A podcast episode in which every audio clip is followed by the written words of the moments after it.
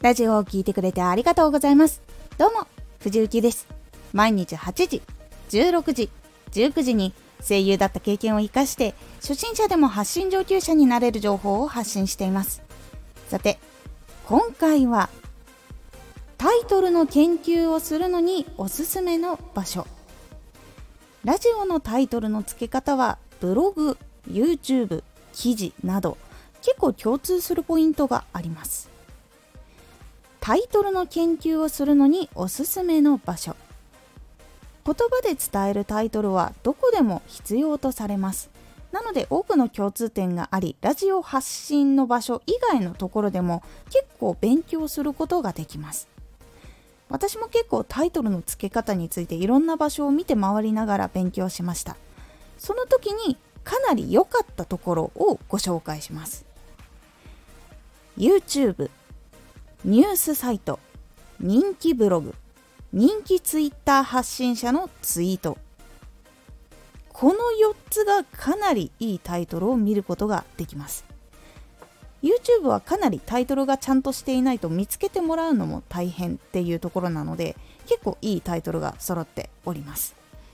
すごく見られている人や伸びている人のチャンネルを見てタイトルの付け方を観察すると結構いいです。YouTube と同じくニュースサイトや人気ブログもかなりタイトルがちゃんとしていないといけない環境なのでタイトルの質が高いことが多いです。そして結構最新のトレンドに対応している Twitter ツイートにタイトルをつけて発信している発信者さんがいるのでその人のツイートを追って研究をしました。トルの付け方がわからないうちはそのタイトルの付け方を真似していくことが結構効果的になります。なので見に行く時ちょっと気をつけるポイントがあるんですがそのポイントは自分が発信しているジャンルと同じジャンルの人を研究のメインにすることが最初は大事になります。その後に別のところを研究しに行くことでどんどんオリジナルのタイトルをつけれるようになっていきますのでタイトルの付け方が難しいと感じている人タイトルの付け方をもっと勉強したいと思っている人は是非見に行ってみてください。そしていいと思ったタイトルをメモし続けていくと傾向も分かってきますのでひたすらいいと思ったものを収集してみるようにしてみてください。